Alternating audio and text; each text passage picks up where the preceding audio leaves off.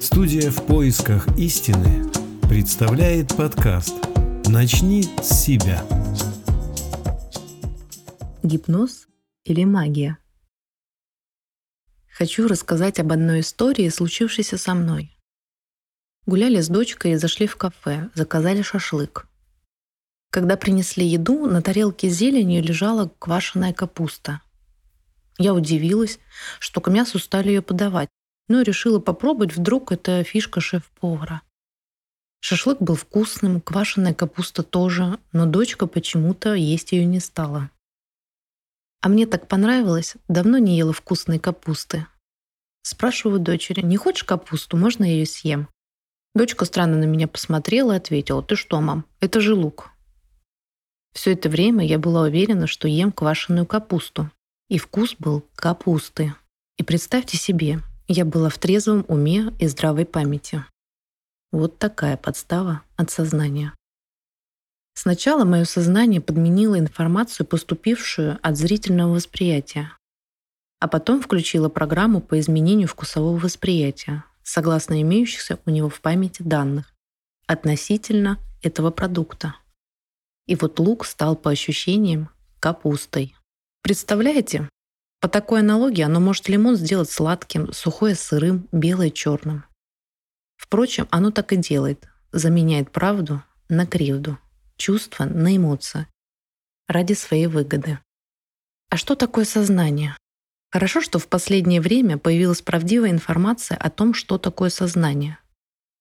Кстати, вы тоже можете посмотреть на YouTube-канале АЛЛАТРА ТВ целую серию передач «Игра профессионалов. Что такое сознание?».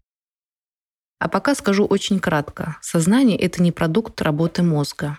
Это информационная программа, которая приходит извне, чтобы я приняла ее за свою и носит заведомо провокационный характер, проявляемый во всех сферах моей жизни. Когда я воспринимаю, что это типа мои мысли и погружаюсь в них, то его влияние усиливается. Сознание начинает доминировать и диктовать свои условия.